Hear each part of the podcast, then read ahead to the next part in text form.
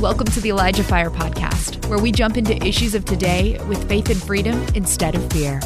And now here's your host, Jeff Tharp. What's up, everybody? Welcome to Elijah Fire episode 331. Today is Tuesday, November 7th, 2023. Um, I didn't say this yesterday, and I meant to, it was in my notes, but I want to say a great job to Illumination uh, hosting that episode with Ross Johnston. Um, I just wanted to say congratulations to Nash. She did an amazing job. I watched over the over the weekend. I watched the episode with her and Ross. Um, you know, he was involved in the um, a big. It was a rainbow revival. It was about a lot of people in the LGBTQ community coming to Jesus. Just this mass exodus away from that lifestyle into the kingdom. And um, I thought Illumination just an amazing job. I was so proud of her. I was just like, I was beaming the whole time. Um, and so I thought she did a great job. Everybody show her some love if you haven't already. Um, and if you haven't listened to that episode or watched it, please go check it out. It was from uh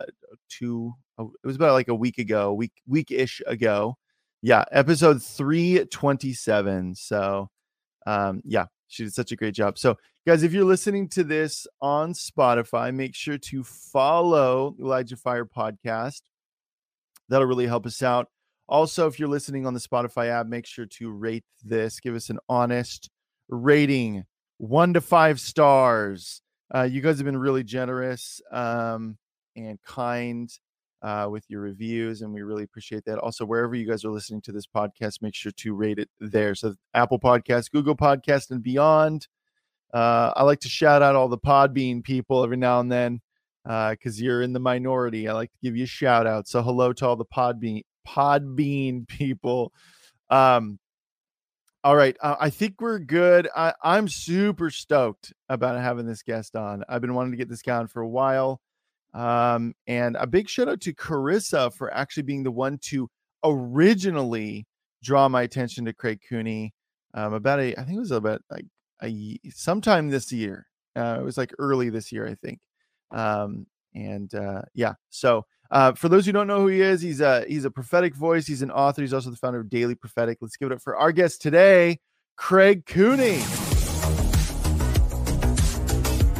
Craig Cooney. Welcome. Hey Jeff, welcome, welcome. Good to have, uh, good to be with you here yeah. in Ireland across the hailing all the way from Northern Ireland. Yeah, Yes, Northern yeah. Ireland, correct? Northern Ireland at the moment. Yeah, we yes. we uh, have lived in Southern Ireland, but yeah, just south of uh, the city of Belfast. At some yeah. Have... And so we were we were talking backstage. Uh, we actually got connected through a mutual friend, Christina Baker, yeah. who's a friend of the show. Wonderful. Uh, yeah, and uh, big shout out to Christina for for making this happen, and the Lord for uh, yeah. yeah man. yeah. So why don't you tell people a little bit about yourself? There's a lot of people who know who you are. Um, you have a fairly decent platform. Um, you know, so there's a lot of people, you know, that are hanging out over in your camp.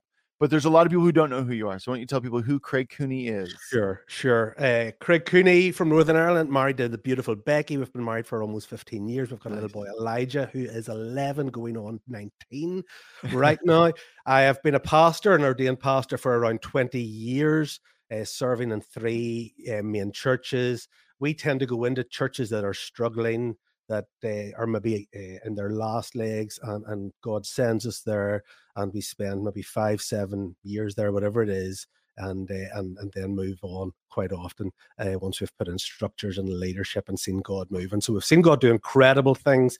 Then in about 2018, I decided I, I wanted to learn Instagram, and uh, and so I set up this uh, page called Daily Prophetic. That was really as spiritual as it was. Yeah. and uh, and I just I literally would just start asking God each day, "What do you want to say to your people?" Mm. And I would start writing it down, and immediately uh, and it really was one of those things where god just breathed on it. Uh, i was i had no desire to establish a platform. I wasn't trying to do anything. I was simply trying to learn instagram and encourage god's people. And i have this expression follow your favor. Follow your favor. Yeah that's good. Lean into where there's momentum. Look at what god is blessing. Look at what his hand is upon and press into that as opposed to trying to force things that he's not endorsing. Yeah. Look at where the blessing and the wind of God is, and that changes in different seasons. Obviously, and we may get into that, but uh, but it seemed that there was this wind of God Mm-hmm. behind daily prophetic, and I just kept doing this day after day after day while still leading a, a church. And, uh, and and and obviously being a husband and father, and God just kept breathing on. And I discovered that when I we had went through a, quite a significant transition in the few years before that as a family, and we might get into that. Uh, when I when I started to talk about transition and the the challenges of transition and navigating transition, it seemed to really resonate with people, and people were asking questions and DMing me and asking for more. And so at the end of 2018, I uh, wrote my first book called The Tension of Transition Wow. and uh, and that was really birthed out of uh, our own journey and it has helped a lot of people navigate this this messy middle that i call it this in between where you've left something somewhere sometimes someone behind Mhm. but and you know that god has called you away and you know that that's not for you anymore Yeah. but you're not really sure completely what's on the other Yeah. side yet and so I, I one of the things I say in the book is people say God never closes one door without opening another one, but they don't talk about the hallway in See, between. That I actually haven't heard anyone talk about that, Craig. And then I saw a, a post you made a couple of months ago talking about that. And that was a really big that was a big deal for me and for my wife. And that's that's uh, one of the reasons why I really wanted to have you on was because um your your words there's a couple of other people's too where it was it kind of felt like you were spying on me you know like it's that type of thing it's always kind of funny when you see things in the prophetic where you're like dude this everything this guy is it's like he's got like he's like spying on me and he's just like hey this is secretly for jeff you know um but was that whole idea of what do you do it's easy to go okay one one door closes another opens you walk into it but there have been times where the door closes and I'm like, now what? That I don't see Yeah. another door. Yeah. And you described that hallway between two doors, and I was like, yes, man, like that. And the thing is this, Jeff, when you're in the hallway, you don't know how long it's going to last. right. It would Yeah. be wonderful if you exited one place and walk, and occasionally that does happen where you exit and enter in a very short period. But that hallway can be long, it can be lonely, and it can be dark. Yeah. and it can be discouraging. And actually, I think this is a season where a lot of people have been in a long transition. Man, yeah. Where it feels almost like people have become delayed in transition. It feels like we have left globally so much behind. Personally, we've left things behind. God has removed things. God has stripped things away, and we know there's more on the other side. But we and we we get glimpses of it, but we're not crossing over, and that can lead to to frustration. It can lead to disappointment, and it can lead to a sense of wanting to go back to Egypt. Mhm. Wanting, you know, you glorify the place you left Yeah. didn't we sit around all day and have bowls of stew and and eat, you know the way that the the Israelites they were slaves who had a miserable life but once things got difficult in the wilderness of transition they started to reminisce about the good old days back in slavery Yeah. and I think a lot of people at the moment are in that wilderness, that that in between place, and it's been a long journey. And there's this temptation to go back to the old, but the old has nothing for you. If yeah. God has called you out of it, there is no reason to go back into it. But I Mhm. do sense at the minute that this has been a very long, difficult transition. There's uh, an author called Bruce Feiler. I think he's a believer, and he says that in life, and, and as as adults, we go through about five significant transitions. Okay. He calls them life quakes. They're the major life altering transitions. So it's not just moving from one job to another; it's changing your career. Hmm. It's not just moving across town; it's relocating to a different state. Those major, you, uh, know, losing a spouse, whatever that is, we go through three to five, but around five of those in our adult lives. And those can take between three months to three years and up to five years Hmm. transition, which is encouraging for some and incredibly discouraging because some people are like, I can't do this. Uh huh. Yeah. But- yeah. but Well, the, the encouragement there is if you're in a long transition, it means that you're that that that, the place in the other the, the, the change is greater. The place God is bringing you to is not just a slight alteration of where you have been. He's moving you into a new land. Yeah. Yeah, and I think that's the that's it's hard to see it when you're in it, but that is something that is encouraging is if you're following the Lord, it's unto something. It's not just go over there, Jeff, and then you go over there and he's like, haha, sucker, Yeah. you're on your own.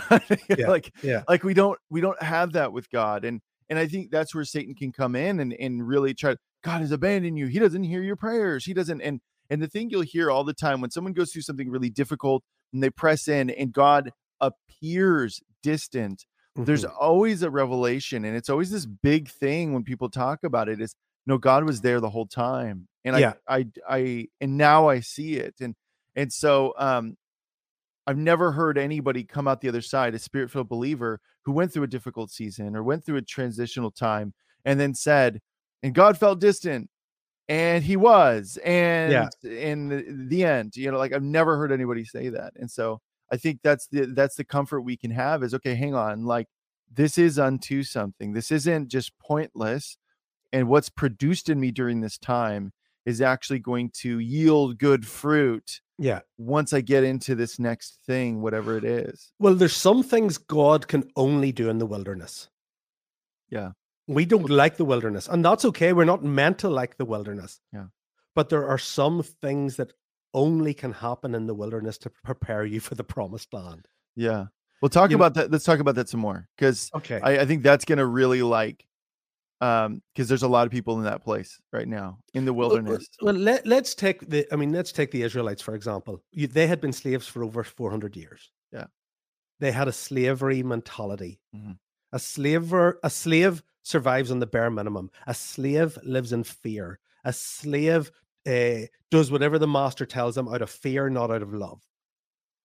God wanted his people to become, uh, to not be slaves, but to be sons. Hmm. So the wilderness was part of, of their identity change. They needed to move from obeying out of fear to obeying out of love, and they they they they really struggled with that. oh yeah. That's why they, uh, many of them didn't enter the post because they couldn't change their identity. They couldn't grasp hold of a father who loves them. They couldn't grasp hold of a father who wanted to provide for their needs. And so they kept complaining about not having enough food in them, and God did provide. Did, they complained about the manna. And so there was this identity shift that had to go on. It- you know, you've heard the expression it took one day to get them out of Egypt. It took 40 years to get Egypt out of them. Mhm. And I think in our own lives, it can we, we can move out of something quite quickly, but it can take a lot longer for us to get it out of us. and we can be carrying stuff, and God is trying because we can't. There are things in us and things that we've become attached to, and there's residue there and debris there from past Yeah. that we cannot carry into the new season. Otherwise, it will actually damage our ability to to to step fully into the calling that God has for us. And so the process of transition is to shed some things that we cannot carry into the Mm. next place. It's Mhm. a preparation place. It's a place where God shapes us. It's a place where God forms us, and it's a place where God teaches us to trust Him that Mm. he is a good, good father. It's not just a song we sing when life is good, but when we're in the wilderness, is he still just as good? Hmm. Do we do we really believe that? You know, I, I got engaged to my my now wife after four months of dating. I was 33, 34 at the time. So if you're 18, 19, don't do that, okay? But I was 34, she was uh, 30. And I remember being out with a couple of bachelor buddies, uh, probably after we were dating for two months. And I was telling them I'm going to marry this girl. I mean, we knew very Mhm. quickly. Yeah. Same with my wife. Yeah. Yeah. And uh, and you just yeah. And uh, and they said, How do you know? How do you know? How can you know? And they were really quite concerned because they said, Craig, you haven't seen her in every situation. You haven't been through all of these different struggles with her. You, you know, and and and they were right in one sense, but here's what I said to them. I said, You're right. I haven't seen her in every situation, but I know her character and I know her heart, Hmm. and they won't change. Hmm. And 15 years later, that has been proven to be absolutely true. Hmm. That we have been through a lot of highs and lows over the years, but her character and her heart have not changed. And it's the same with God. The circumstances may change, the surroundings may change, the environments, the struggles, the challenges may face, but our God is the same God. His character is the same. He is good, He is faithful, and His plans towards you are only good. Hmm. Some people need to just like sit on that for a second. These plans for you are only good. Yeah. Yeah. So, Craig, why do you think? I mean, I would love to hear your insight into, again, all of this is like I was saying earlier, is, is unto something. Why is it that so many people are in this place right now? There's so many people. It feels like just this mass displacement of wherever we were. And all of a sudden, it's like you're kind of like on a journey somewhere and then you look to your left and you see someone in the distance you look to your right you see something in the di- someone in the distance and and then more and more and more people all of a sudden you realize more and more people are walking the same direction as Yeah. you in step with you and you're like why why are we doing this like like why are we all going we're obviously all it again it's unto something so i would love to hear your insight into like the why the why behind this if I you think have it's any. yeah, I think it's part of this bigger picture that we are living not just through personal transitions, we are living through the most significant global transition that any of us listening to this will ever have walked through. Hmm. Ever. It and, and it began, I, I think it I, I- believe it began around Rosh Hashanah in 2019.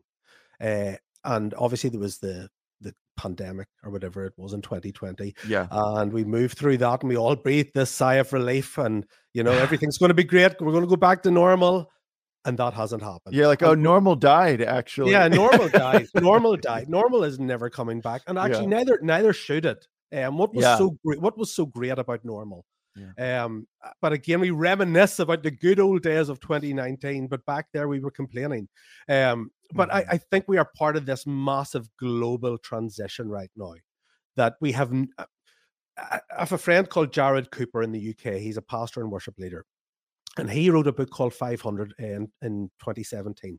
It was the 500th anniversary of the Protestant Reformation um, with Martin Luther. And he has this theory that every 500 years, God does a, a significant global transition that impacts the church and impacts the world. So 500 years was the Protestant Reformation. Not exact. I mean, it could not exactly. yeah 500, it's a yeah 500 years before that, the Orthodox Church split off from the Catholic Church, and we had the, the splitting of the, the churches. 500 years before that was the downfall of, of Rome, uh, the Roman Empire. 500 years before that was the birth of Christ. 500 years before that was the end of the exile. 500 years before that was David, and so on and so on and so on. yeah So I, I, Mhm. I began to read this and I began to think, you know what, there is some merit in this.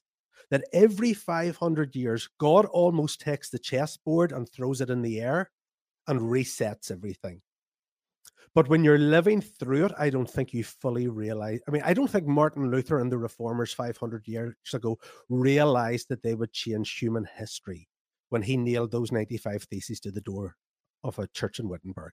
I don't think he he thought that the, the ramifications of what he was living through we would still be living through 500 years later. And i think we are living through one of those global major tectonic shaking transitions mm-hmm. right now and we don't even realize it. And it's a bit like a, a boat.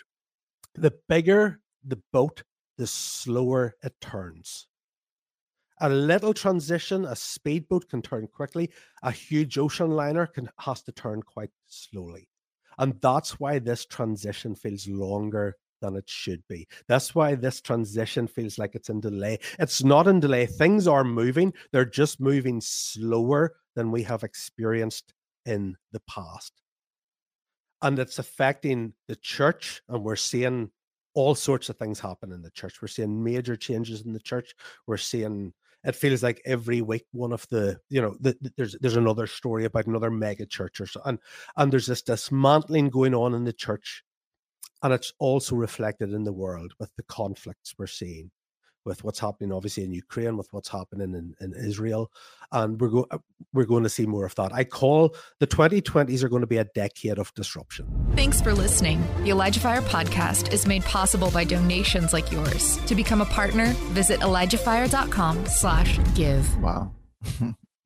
and and so I so I think if we're expecting things to improve next month. We're, we're, probably, I think we have actually got to become comfortable with disruption. Yeah, I think that's a great I, perspective. You know, I think we've got to just say, you know what, our Lord is at work, our, the Spirit is sovereign in this. We have got to become comfortable in disruption. We have got to understand that this is the period that, and here's the thing God could have chosen you to live at any period in human history. Mm. You could have been born in the 40s. You could have been born in the 90s or in the in the 60s. You could have been born 15 years from now. God chose you. God looked into all eternity and said, I need you alive for such a time as this. Hmm.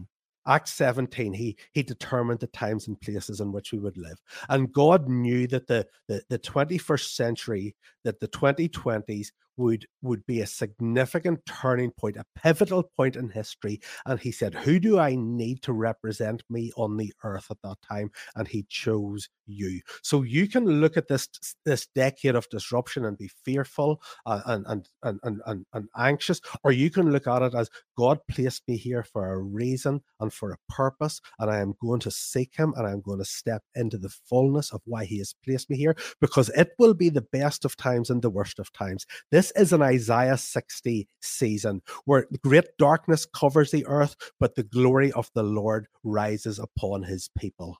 Hmm. And so we're going to see gory and glory.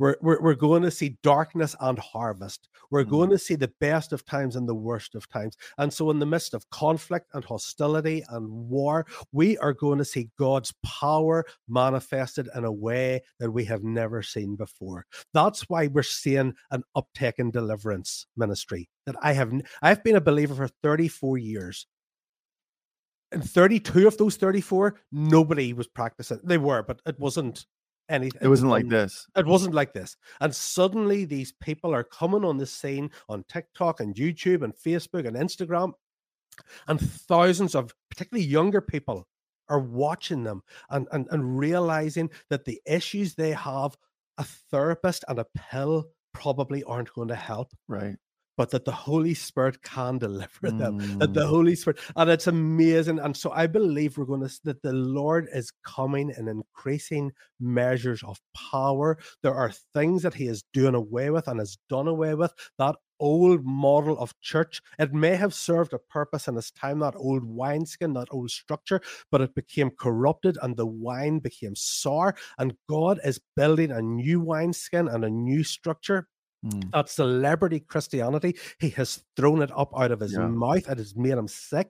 He has dis- he is in the process of dismantling that old wineskin, and something new is being birthed in this new season. It's we haven't stepped into the fullness of it in any way yet, but it will no longer be about performance. It will be about a demonstration of the Spirit's power in our midst. Mm, come on, yeah. And we were talking backstage about like like you were talking about the celebrity whatever you know you getting your platform me getting my platform and and just the aversion we had to to any kind of being put on a pedestal and it was even maybe a reluctancy but knowing that it was something that god was on.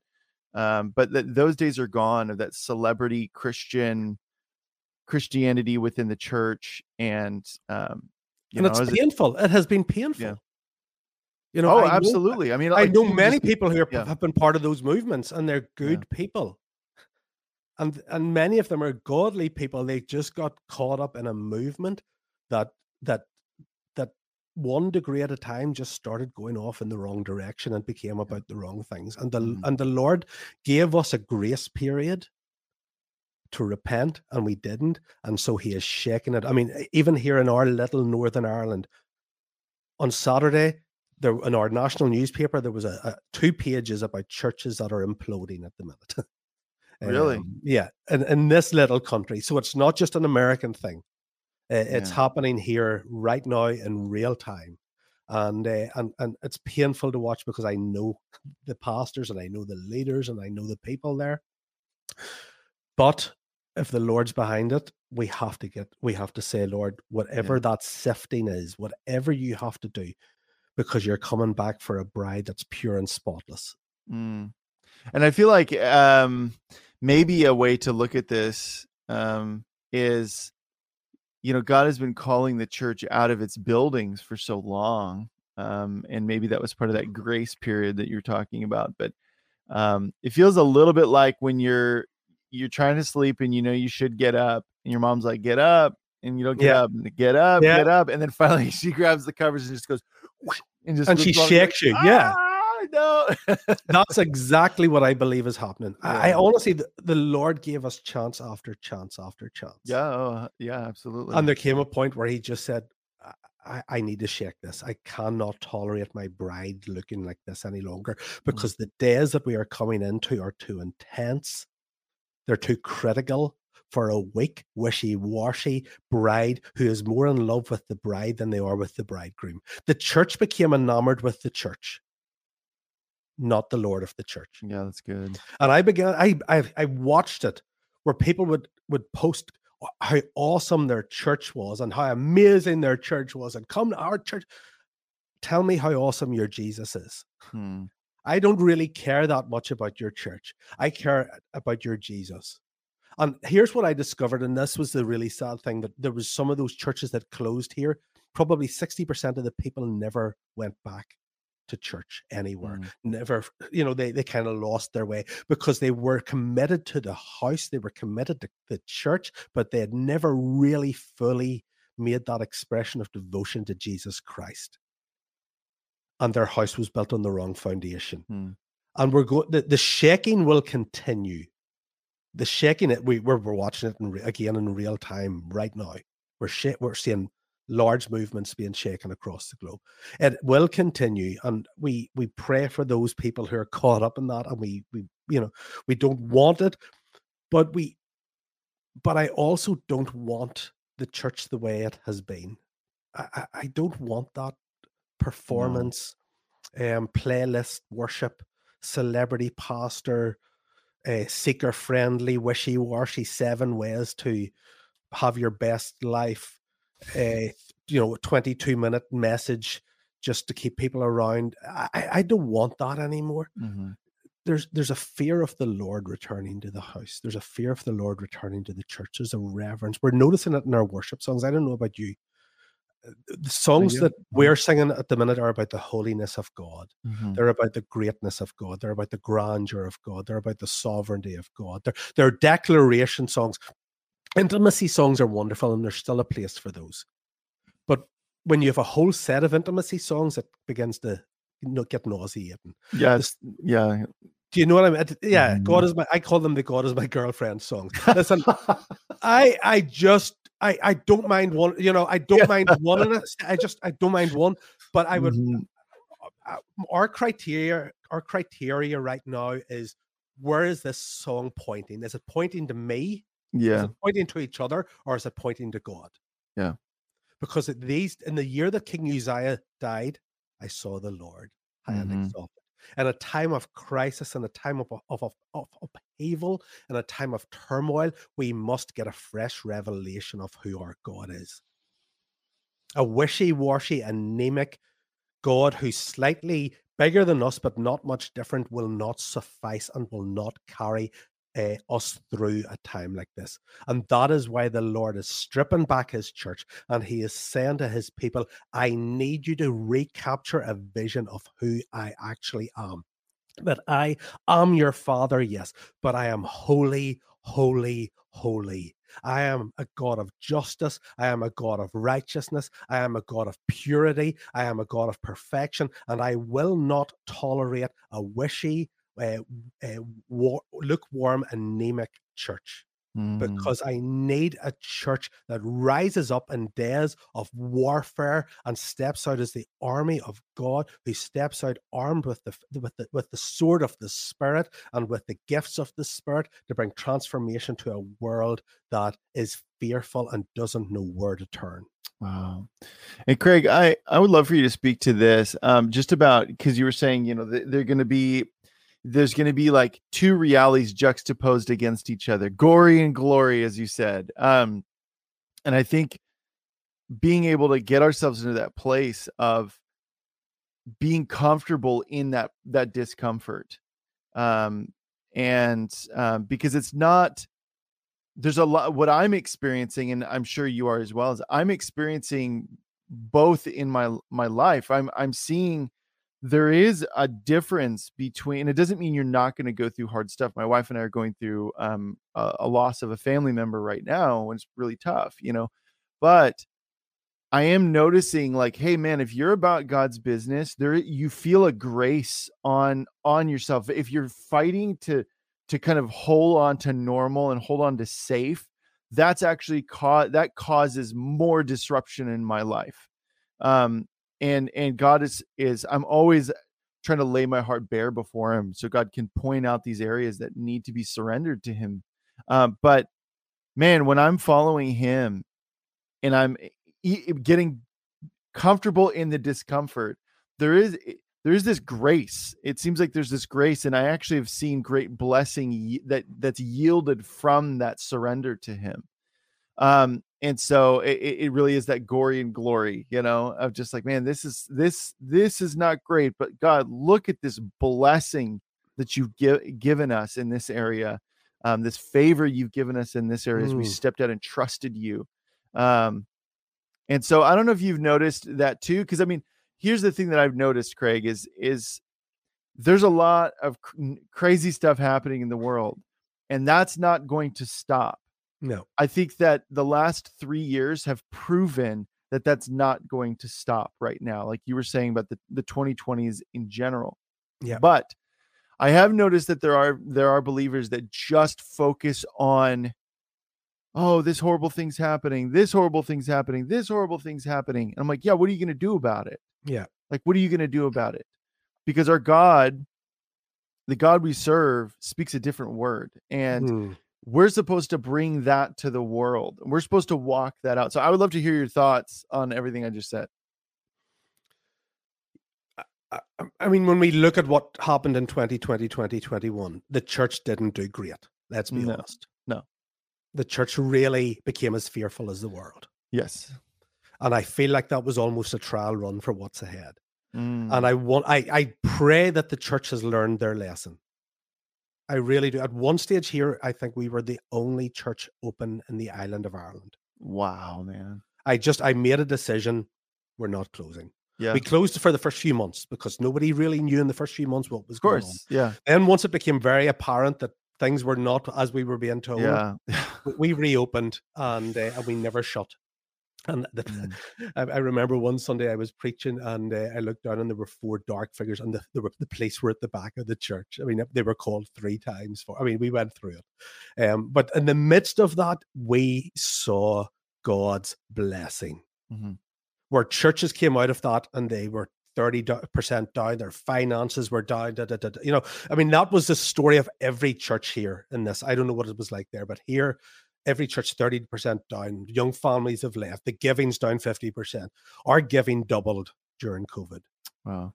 Our, our, our, our, we, we met with our landlord today to tell him we need to double our building because our we, we just have outgrown the building. Come on. Because in the midst of the fear, we chose to say, you know what? Yes, things things out there aren't perfect, but our God is sovereign. Our God is, and I will mm-hmm. not be controlled. I actually preached a sermon about a month or two into the whole thing called I Will Not Be Controlled by Your Fear. Dude. And uh, and the church has got to the, the bottom line for me, and uh, this is what it came down to, uh, Jeff. What's the worst that can happen? Yeah. What's the worst? It's death. Mm-hmm. It's a win. That's a win. Yeah, right. It's a win. Yeah. I mean, that honestly, that is where I landed that if I if I die, I go to be with Jesus, and if I don't die, I get to preach and minister and do what I'm doing. Mm-hmm. I'll miss my family. I don't I don't want to suffer. But if I die, I go to be with Jesus. Once you actually get to a place of, I think most Christians don't really, really believe in eternal life. I think we don't mm-hmm. really believe in resurrection. Mm-hmm. I think we we we have it in our creed and our and our and our statement of faith. But if you really, really believe that the moment you stop breathing here, you go to be with the Lord, and your, your spirit goes to be with the Lord, and one day you get a new resurrected body. If you really believe that, why are you so terrified? That's good. And that honestly, for me, that became where I landed in the whole thing. I didn't mind losing my ministry. I didn't mind losing eh, being thrown out of my denomination. I didn't mind losing members of the church, which we did. I didn't mind any of that because God had told me, you know, you need to stay open. You're not to close. And uh, and and so we pushed through it. And in hindsight, you know what the blessing of the Lord has been all not it wasn't easy i'm not saying everything was easy but the blessing of the lord has been all over and the bottom line is this jeff and you alluded to this a second ago obedience always brings blessing mm-hmm. it might not show up at first as blessing no no no no it doesn't but it always brings blessing yeah. always ultimately ultimately obedience you know always bring I, I, I just and I think there's something while we're seeing this global church thing happening with the sifting and the pruning and the shaking. What I'm discovering in my own life is that there's things that I can't get away with anymore. Mm-hmm. Mm-hmm. That the that the, the Holy Spirit has got a magnifying glass, and you talked about search my heart, oh God, a minute ago. Mm-hmm. It's almost like it's almost like he's he's just like I dropped a piece of gum last week and I walked on and the Holy Spirit said, stop and pick that up. Yeah. And wow. I, sp- I must have spent 15, it was on a beach. I must have spent 15 minutes searching for it. in sand. you know, but I just, the Holy Spirit, it's just little silly things like that. That are you just, you mm-hmm. tell a half truth and you don't even, you're not trying to lie. But the Holy Spirit said, I want you to go back and tell them what the re- you know i want you to give the whole story there and it's mm. almost like there's this purification coming in in the individual believer as well and don't we see that in acts chapter 5 with ananias and sapphira. When there's this great move of god when the holy spirit is moving most, most powerfully that the tolerance for sin in the church decreases mm. and i really believe right now that we need to keep really short accounts with God. Yeah, that's really good. And the prayer is not that we become spiritual hypochondriacs, constantly looking for things that are wrong in our lives. That's not what we do. But it is search my heart, see if there's any wicked way in me. Yeah. Lord, I don't want to spend a moment far from you. I don't want to spend a moment out of your will. And when we do sin, and if and when we do sin, we come to our knees. We don't wait three days until we feel rotten. We immediately drop to our knees and we repent and we get up and we get on with it. Hmm. These are days for short accounts. These are days for walking in That's holiness good. and purity and godliness and righteousness and a fear of the Lord. And these are days for for quick obedience. That's what I love about the story of Abraham when he's asked to sacrifice Isaac. It said the next morning he got up, not the next month. There's something about quick obedience. And, and everything is, we are living in a season of acceleration. Everything, and I know the transition's slower, but with AI and with all the technology and all of that, everything else is moving quicker. And our obedience has got to be quicker. Mm-hmm. We've got to have real time revelation We've got to be saying, Lord, today, what are you speaking to me? Not not yesterday's manna, today's manna. What is the word of the Lord today? Lord, where are you leading me today? God, how can I best serve you? How can I mm. encourage today? What's the thing in me today that you want to deal with? Lord, how can you use me today? It is a daily obedience in the same direction of pursuing Jesus. And mm. listen, it it isn't easy. It is not easy and we will wrestle against the world, the flesh, and the devil. And that is the reality of life in this broken, fallen world. But as long as we're wrestling, as long as we're not just settling back and resigning ourselves to, well, the world's going to hell in a handbasket. So let's just, you know, wait until Jesus comes back. Yeah. Hunker down, batten yeah, down the hatches. Yeah. yeah. That is not the way, you know, God needs his church to be on the offensive. God needs his people to be out. These, these are going to be days when people are going to be hungry for answers. They may not even realize it yet, but they are going to be hungry for uh, for answers. And in the fear of 2020, the church was absent. The church was as fearful as the world. Yeah, if the church can hard. rise up in, the, in this decade and start proclaiming the truth of the gospel, start proclaiming that there's only one way, and that is Jesus Christ alone. Help Elijah Fire continue to make an impact around the world. All donations go toward making Elijah Fire and the Elijah Fire podcast possible. Visit ElijahFire.com slash give and become a partner today. Start proclaiming that that um you know uh, just the, the fullness of the truth of the word of god not the bits that that culture likes and accepts but the fullness of the truth of the word of god. If the church can rise up and do that these are going to be glorious days. Come on. I believe i really do believe that we are going to see the harvest that we have longed and prayed for for so long. When you look at massive revivals throughout history they never take place when things are good. Yeah right. Yeah. Never they always take place when society is at its lowest point. Because that's when people recognize I can't do this. I mm. I need I need God. Yeah. And it's obvious that the world is in transition, Craig, because even the world, like even non-Christians, there's this weird just unsettling like if you grab like a like a, a plant right and you grab it right at the base and you pull it out and all the all the roots like you realize they're like all over the place and it disturbs the soil like that's what it feels like right now like everything is even people that aren't walking with the lord they feel something even if they don't fully yeah. recognize it they feel there's this just this disruption yeah that i feel like has happened yeah uh, and you can you can sense it there, you know uh, you, you can just sense it in the atmosphere because what we see obviously in the physical world around us is a mirror of what's happening in the invisible spiritual realm. Mm-hmm. Mm-hmm. You know, right now, all around us, there are angels and demons and yeah. more. second heaven is just gnarly yeah. right now. it's not up there. It's it's here. The yeah. sec it's here. It's all around us. And so even non-believe you know non-believers are still created in the image of their creator. Mm-hmm. and so they sense that they don't know the language to put to it. They don't know that it's a spiritual battle but they know that there's something I, I, it's like we're all waiting for something big to happen. We're just not quite sure what it is. Yeah. Uh-huh. We're all waiting for you know the bottom to drop out we're all waiting for the the huge explosion. We're all waiting for this big event or something big but we just don't know what it is and we're watching the conflict in, in Ukraine. Obviously, we're watching the conflict in Israel, which I, I don't think is going to end anytime soon. I think it's going to be a long, protracted, drawn out thing.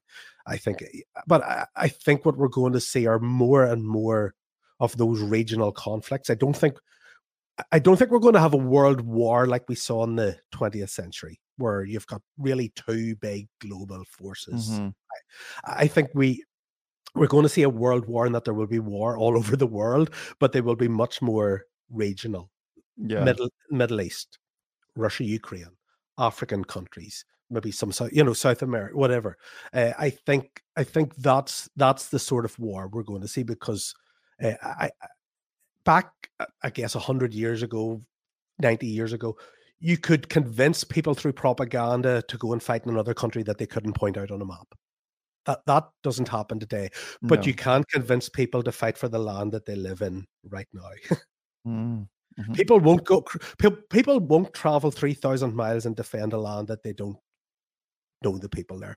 But you will defend the land that you live on, and yeah. that's why I believe we're going to see those regional conflicts because we're seeing this there's this greater division that we've seen in my lifetime or your lifetime. We've seen this, uh, whether you call it the right or the left, the liberal, conservative, whatever. It can be many different things, but there's mm. such a division right now, and and and we're going to see that. I mean, the next year with the election in, in your own country. I mean, Oh Lord. I know. I know. I'm trying to decide whether to visit next year. Yeah. uh, at the moment, I'm in two minds. But Yeah. but I mean, really, that's when the craziness starts to happen. Yeah. Um, you know, it just so happened that 2020 was the last crazy season. Um, and so but that I that's going to increase, and that's going to that's why we're going to see more and more of this this conflict, this regional conflict, this intensification. We're going to see signs in nature. We're going to see uh, all the stuff we read in scripture. I mean, Jesus said these things must happen. Mhm. He said these things, so we don't like them. Of course, we pray for peace. We pray for the peace of Jerusalem. We pray for the innocents not to be slaughtered. We pray for all of that. But there, in in another sense, there's this this this part of me that just says there are some things that must happen. We mightn't like them. They might be deeply painful. We might not like the consequences of them. But when you go and get a tumor removed from your body, it's painful and you don't like it, but it's necessary. Hmm. And I think there are, that there's a sense where the Lord is purging in the midst of the pain right now. He is cleaning, he is clearing, he is doing a deep work. And all we see is the messiness of it, but the Lord is doing a deep work right now. Mm. Yeah, man.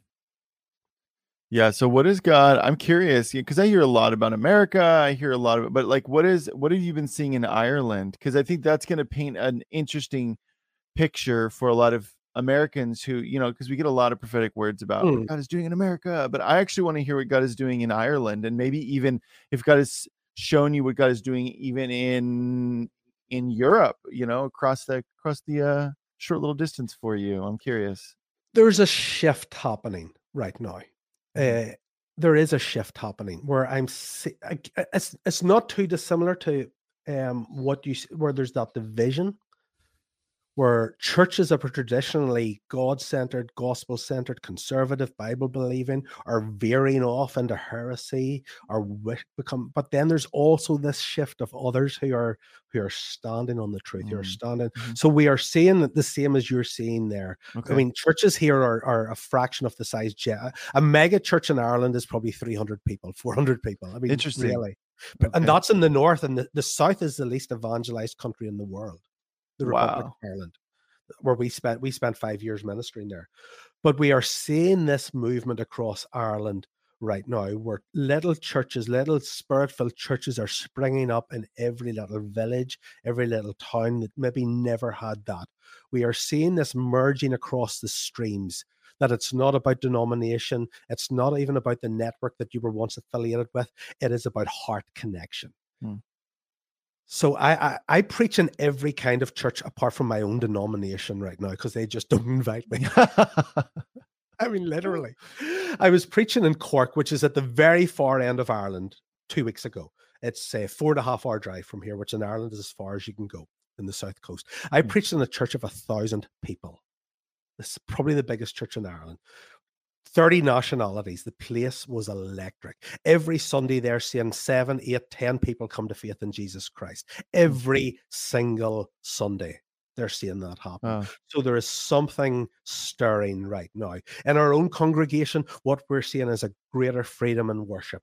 We're seeing people more responsive to the, the Holy Spirit. We're seeing something shift. And our prayer meeting, I drive into our prayer meeting on a Wednesday evening at 6 p.m., which is the most inconvenient time for families and people. Yeah. And the car park is full. Wow. And it's one hour of solid intercession. Hmm. So God is bringing his people back to the core to the you know it's funny on Sunday morning I preached about repentance and and about the gift of repentance and what repentance isn't. Then I went to speak in another church on Sunday night and I asked what the pastor there what did you speak on Sunday morning? He said the blood. I preached on repent and his is at one of these modern churches as well. I preach on repentance, he's preaching on the blood. you Hmm. know like these are the, the the fundamental foundational things that the church has been neglecting for so Oh long because we were trying to give self-help messages Yeah. that, that made people feel good and what we were doing was we were putting a band-aid over a deep wound and it wasn't working and so there's this sense of god is bringing his people back here in ireland to the things that matter the big conferences honestly i believe though i have I used to love conferences.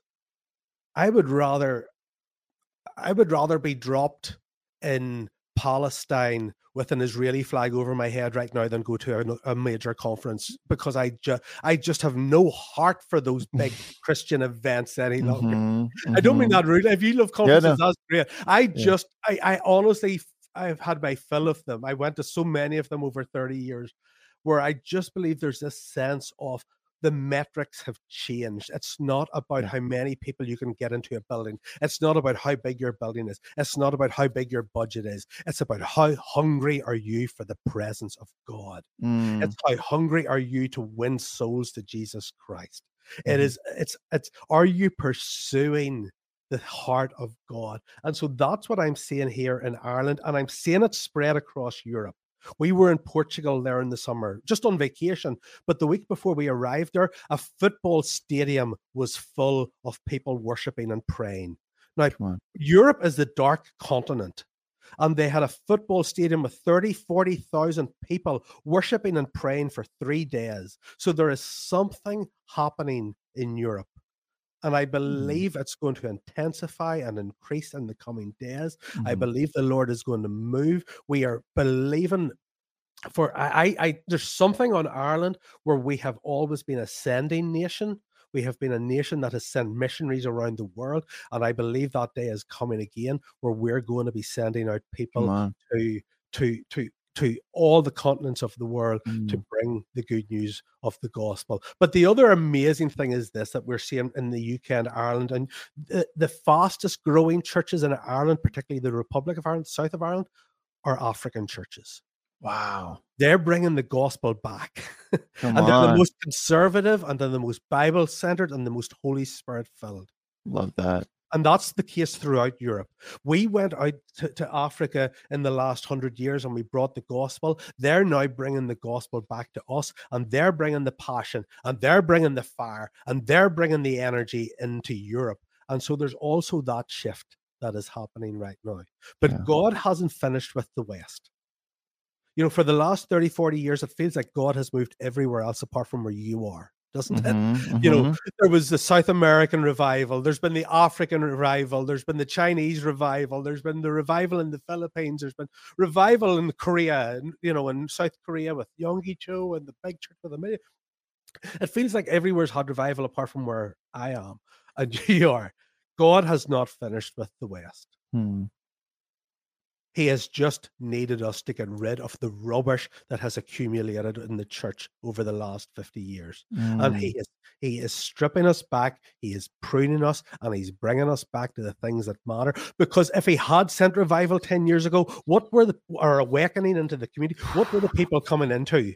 They were coming into a show. they were yeah. coming into a wishy-washy, uh, seeker-friendly performance I uh, God doesn't when when God sends a awakening to your community and mine, He wants people to come into a church where they're going to be fed the Word of God. Yeah, and so you know it always starts in the house. Judgment always begins in the household of God. And so with what we're seeing right now, we can be fearful and we can be mourning because of what's happening. But we can also say of judgments beginning in the household of God. It's because mm. God is wanting to bring the harvest in and he's cleaning up the church first before he brings the harvest. Yeah. See, that's what I was just thinking of, Craig, is is all this is happening within the church, you know, and I think attendance going down, I think people wa- just walking away from the Lord, period. Yeah. I think um has has really forced the church and then obviously going through covid and all of that um has has really forced us into this position of really like it's a fire that's there whether we want it or not but that fire is purified and it's yeah. purifying and um so that you know because we've all looked at the church and been like is the church a safe place for someone who you know isn't a believer and is in dire straits and is is looking for guidance and and and, and answers are they a safe place? And for a long time, we've been able to look at it and be like, nah. I mean, some people in the church are that are safe yeah. place, you know, like yeah. the church itself. No, no. Um, and I think that with the with the birth of or the reintroduction of smaller communities, smaller communities of believers, um, that are genuinely seeking the Lord together um, has has that is be I'm beginning to see that as a place that, that is becoming safer. And as the the purification has happened within the church, it's almost like okay, now the world, now boom, now this mm. flashpoint in the world, where all of a sudden they're going to be like, I need answers. Yeah, I need answers because this is crazy. And then the church is there, having been purified, to actually be what all of us had been praying and asking God to refine within us. You know, it's been a painful process. I hope that makes sense. No, I, absolutely it doesn't. I, I completely agree. And I think the metrics have completely changed. Yeah. I do. I, I think the metrics have changed. And I think we're going to see, I think there will still be a place for large churches. Absolutely. As long as those large churches are resourcing churches, as long as they're evangelistic churches, as long as they're churches that are reaching people outside the 4 mm-hmm. walls of the building, as long as they're not building empires built on the foundation or built on the personality of one man or one woman. There's always a place for large churches. There's always a place for house churches. I believe in all of that. But COVID, if you if COVID was all it took for you to abandon your faith, your faith was probably not built on the right foundation. Right. Yeah. Mm-hmm. Jesus said the wheat and the tares grow together and they look the same for a long time. And the wheat and the tares now are being sifted and separated. And so numbers are down in many places. But if we have a purer, stronger, you know, something happened in our church where there was somebody who, I'm going to be careful how I phrase this here.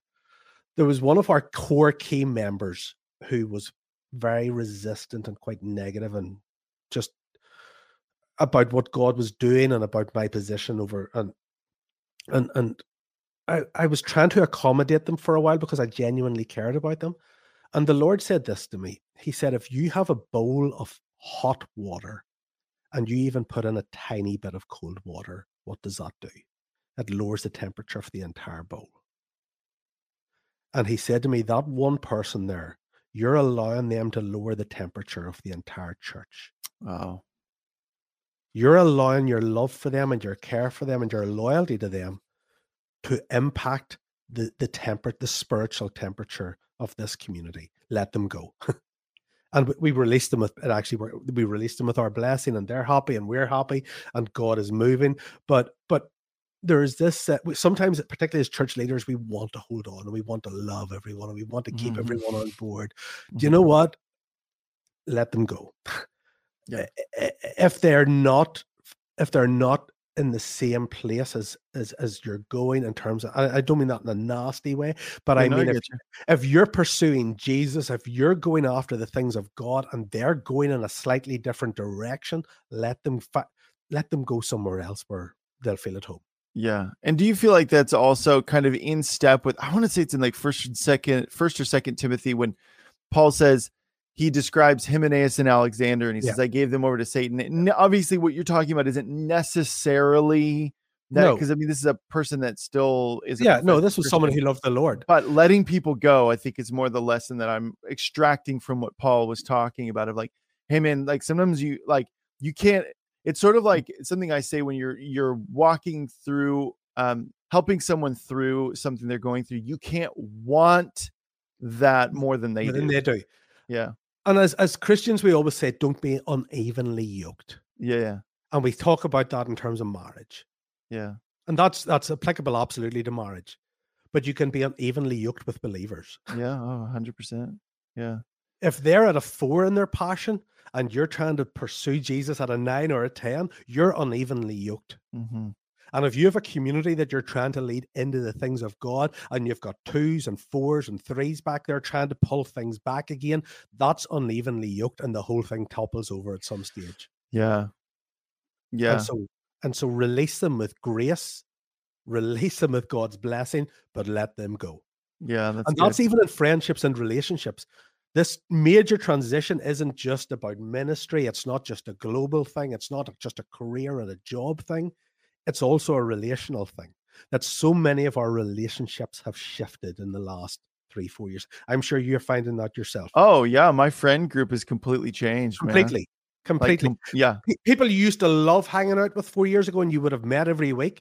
You're still friendly with them. If you maybe drop them a text every six months or whatever, or if you see them some, but you're not wanting to hang out with them. And actually, yeah, we're not running together anymore. and it actually drains you. It Yeah. used to something that someone that used to energize you, you used to look forward to being with them. You met, you know, you had a every two weeks you met up for coffee. You just you have nothing to talk about. You have nothing in common. It's like pulling teeth. It's like strained. It's like awkward. You come home and you need a dark room for three hours to recover from the exhaustion of Yeah, the conversation Uh-huh. and and uh, you know I I I had COVID and my taste changed and it's never come back. My taste, Same. Yeah. Yeah. no, my taste, my taste has come back, but food, my everything tastes different. Yeah, there's a couple of couple of things that taste they legitimately taste different. Things that I used to smell love, I don't like anymore, Yeah, and things that I didn't like now taste better. yeah, And I think something similar has happened where our taste has changed, our our pref uh, something has shifted where where where you just go, I don't know what it is, but and you haven't changed, so it must be it's it's not you, it's it's me. I have changed, and I- don't want to be rude, and I'm not trying to cut you off, and I'm not trying to be, you know, I'm not trying to ghost you, but rel- I think there's a point where you've just got to acknowledge this has changed, and we're not in the same place any longer. And I still care about you, but we're not running in the same race any longer. And Yeah. that's okay. God Mhm. sends people into your life for a reason, for a season, or forever. And if you get those wrong, you put too much. If you if somebody sends you into a life and some God sends somebody into your life for a season and you see them as a forever person, you put a pressure on that relationship that it was never meant to sustain. Yeah, that's good. And those forever relationships are very few and far between. Very, very, very few and far between. Mhm. Most of the people God sends into your life are for a reason to resource you, to encourage you, to help you grow, uh, to whatever that is for a reason, or they're for a season and then they move on, and that's okay. Yep. And what I'm discovering, and I, I have a mentorship group, and I, I, I said this to them last month. I said, Who has felt more lonely and isolated in the last year than they've felt in their life? And probably 90% of the people raised their hand. And I would resonate with that. Oh, 100%. Sometimes I look at my cell phone and I'm like, "Uh, is it working? yeah. Yeah. Like, am I that unpopular? yeah. And I'm an introvert. Uh, I mean, so sometimes that's a good thing, but but really, but it's actually it's fine. Uh, but there's this sense of I think a lot of people in this there it's this again it's that in between where we have left certain people, certain groups, certain churches, certain ministries behind, and we haven't fully entered into the new relationships. And God has new alignments for us, and He has new people to put around us. He Mhm. definitely does. But we're in that hallway, and it's lonely Yeah. and you're starting to feel like goodness lord i could actually really do with some people around me right now who, Mm. who get me Mhm.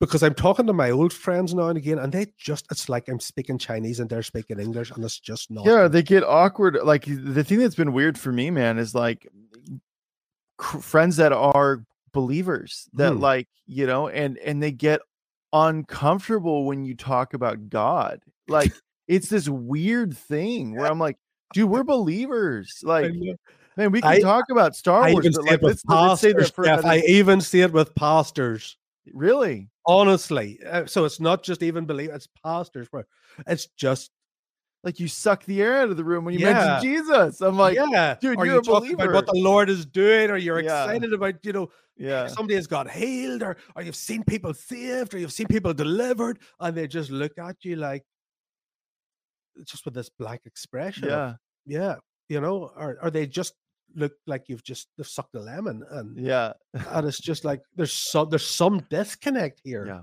something has changed here yeah. and it's probably not going to go back anytime No, soon. and I think you know, nor should it. You Nor know, like, it. do we really? I mean, like you were saying in 2019, we were all complaining, you know, but like, eh, you know, and then you like once you go through something difficult, all of a sudden it's like, oh, it wasn't that bad. I kind of wish that, you know.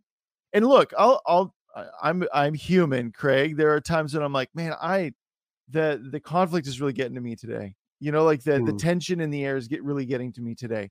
Yeah, it would be nice to not have that ten- Yeah. tension felt, but I also remember what it was like back then and that I was longing for something more. And there was something Yeah. in me that was crying out for something more. And there was a fire burning within me that was just like, there's something more. And Mm. and and now I'm I'm not there yet, but I'm which is funny because I'm doing a, a show and and you know, it's like that's the other thing, Craig, is you can be in a transition, you could be in that hallway and still see blessing. You can still see good things come out of it. You know? the blessing and the burden go together. You know, we Mhm. have this kind of mentality of, uh, you know, life is full of ups and downs. People Mhm. say it's not. It's two train tracks running side by side of blessing and burden. Hmm. So, in the midst of you've been through a, a loss recently, and, and, Yeah. and I we went through a loss in our family recently. My or not recently, a few years ago. It was, but it was the biggest loss I have experienced. My grandmother died, and it was Mm. it was really it was the last grandparent and it was so there was a, a a- burden in that but it brought our family closer at that time than we had ever been and so there was this train track of the two things going together during covid there was all the tension of me making decisions and people disapproving and the police and all of that and yet we were seeing people come to faith we were seeing the people come to church we were seeing so much good happening and and so the two always go hand in hand. Mhm. The two always. And sometimes you you mightn't see one because you're so focused on the other one. Normally you're focused on the negative, but but but the, the blessing and the there's always a blessing Yeah. in, ev- in in in those seasons. There's always a blessing, but Yeah. quite often you don't see those. And you, the the burden is so overwhelming at a parent sometimes that you you just don't see the blessing. But God, I, I I wouldn't want to be anywhere else, and I wouldn't want to be alive at any other time than I am right now, Yeah. because there is something happening right now that if if Jesus doesn't return in 30 years, I'm going to be telling my grandchildren about it. Hmm. That in the 2020s, this is what happened, guys. This is what Jesus did. You know, this is the stuff of history books I think we're living through. I really genuinely do. Yeah. We are And we the were all made for this too. I think no one's exempt from we were all made for this, you know. But we're on a tipping point. We are on the precipice. We're on this pivot of, of just something is going and and the Lord is going to move and we are Mm. going. And I just have this really strong, you know, Jesus said you will receive power. The church has uh, in my experience, we have never walked in that power. no We have little ne- moments, little Yeah. little whispers, you but know, it's never been the norm. yeah. And I have this, I keep having this dream and this vision of lines of people outside our church and people in the car park praying and just cancer dropping off people and, and people getting out of wheelchairs and deaf ears being opened and demons coming out of people. And I really do believe that that for those who are hungry for this, God is coming in power wow. wow. unprecedented, unusual uh, power that we have never experienced before. I Mm. really believe that. It's it's it's almost like is it a Revelation eleven or twelve? The two prophets appear. Oh yeah. uh, yeah, you know where they have power. They have the power to command the heavens to shut up. They have, and nobody could do anything because of the, the amount of authority that they carried. I believe these are days when the church is going going to walk in their true authority, their true identity, and they're going to experience a supernatural power of God in a measure that is going to make everything else we have seen look like like nothing. Mm, yeah, and I think too, like this is really t- th- this time is really testing our mettle, you know, as as believers, and um, I definitely want to be a man who speaks hope and not Yeah. a man who speaks despair and gloom and oh look what satan's doing i'm like everything satan is he's a copycat everything he's doing is in, in reaction to what he's seeing god do that's why he does it it's like he, he's not creative he's not you know like um that's why he can tell you the same lie over and over and over again Yeah. like that's his that's his He- big he- he's so unoriginal. He's you yeah know, what a loser yeah, he's, he's got a very small playbook and he plays the same things over and over again Yeah. and and uh, yeah. Yeah. And so uh, yeah i just i think honestly we're we are hope dealers we are people Yep, who deal in hope yep. Hope and and we have got to be a voice of hope in, in a world of hopelessness right now Yeah, come on. Come on. All right. Well, Craig, uh th- this is fantastic and I could just tell we can we could keep going. Um but I want to uh just like that, an hour and 10 minutes. Um oh my goodness. but yeah, I would love for you to pray for people. I know, I know this has resonated with people. And so I would love for you to pray, pray for people. Yeah, absolutely. I would love to. Mm. Let's just take a moment. Let's just sense the Holy Spirit. I sense the presence of the Lord upon me. Mhm, I know you do. mhm. And so, Holy Spirit, we welcome you into our room, Yes, into the car, into our, our office, into wherever we're listening to my voice. Holy Spirit, we welcome you. And we pray for a fresh filling, a fresh baptism of your presence and your power. Holy Spirit, would you lead us? Would you guide us? Would you speak to us? Would you speak through us in these days? And would you help us to be a people of obedience and a people of faith and a people who walk in truth in a world of, of lies and deception and fraud? Lord God, would you raise up an army? Would you raise up a people? Would you raise up warriors for Christ on the earth who carry the gospel, who carry the word of God, who carry the love of Christ, who carry the, the, the power of God into every place and space and our cultures and our communities? And God, let it start with me. Let it start with every person listening to my voice. Holy Spirit, anoint us afresh that we would do the works of Jesus in our day. And thank you that you have brought us here and appointed us for such a time as this. And I release your blessing over every person listening to me. I release the blessing of the Father, the Son, and the Holy Spirit. In Jesus' name. Amen. Amen, man. Man, um, Craig, how can people follow you? Tell people about your books. all Yeah, stuff. Uh, you can follow me on Instagram if you look up Daily Prophetic. You go to dailyprophetic.com. I have got five books. Uh, the tension of transition is the one that a lot of people have found helpful. There's one on the prophetic called I Hear Yahweh, which covers every aspect of the prophetic. My most recent is called The Blueprint, which is really dealing with some of the stuff we have talked about today, Jeff. The, the global things, what's God doing in the church, the sifting, the the the shifting, the the the the celebrity Christianity transition, all of that. So the, the blueprint, all of those are available on Amazon.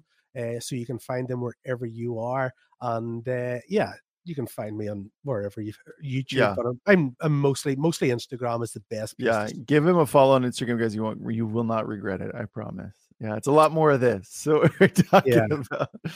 So, Craig, man, this is awesome. Jeff, Thank Jeff, you so been my honor. It is, but I, I genuinely feel we could do another three hours. Of Oh man. I was ready to go. Yeah, I feel like we're just hanging. I feel like we're just hanging out. yeah, Yeah, Um, that's and uh, it's been an honor to be. Yeah. Thank you for inviting me onto your platform. I don't take Absolutely. it lightly. And may the Lord bless you you. and your ministry and all Yeah. that lies ahead. I know that He has got so much more good for you. Amen. Amen. I received that. I received that.